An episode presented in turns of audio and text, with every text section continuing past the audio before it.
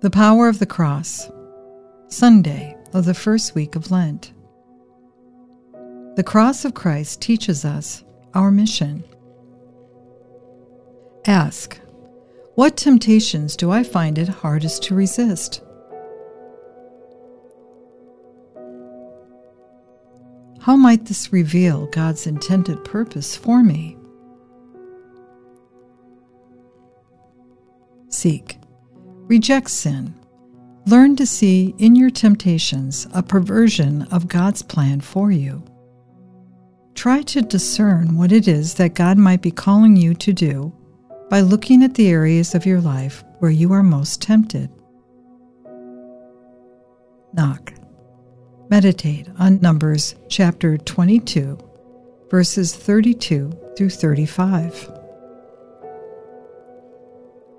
The angel of the Lord said to Balaam, Why did you beat your donkey three times like that?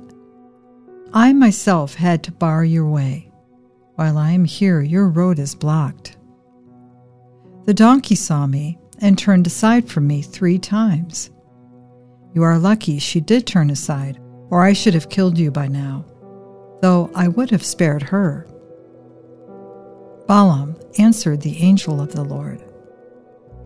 I have sinned. I did not know you were standing in my path.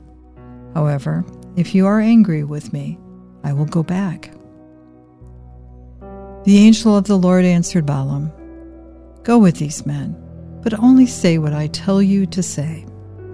So Balaam went with the chiefs sent by Balak.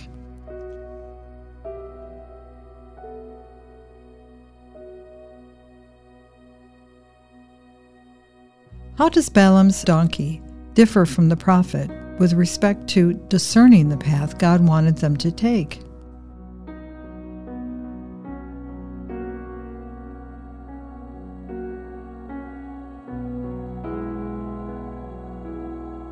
Are you more like the donkey or the prophet?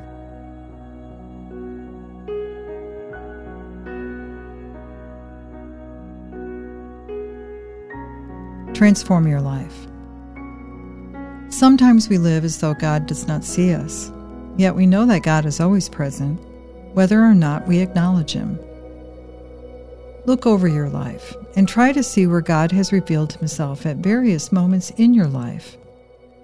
Then move confidently into the future, assured of God's providential care for you.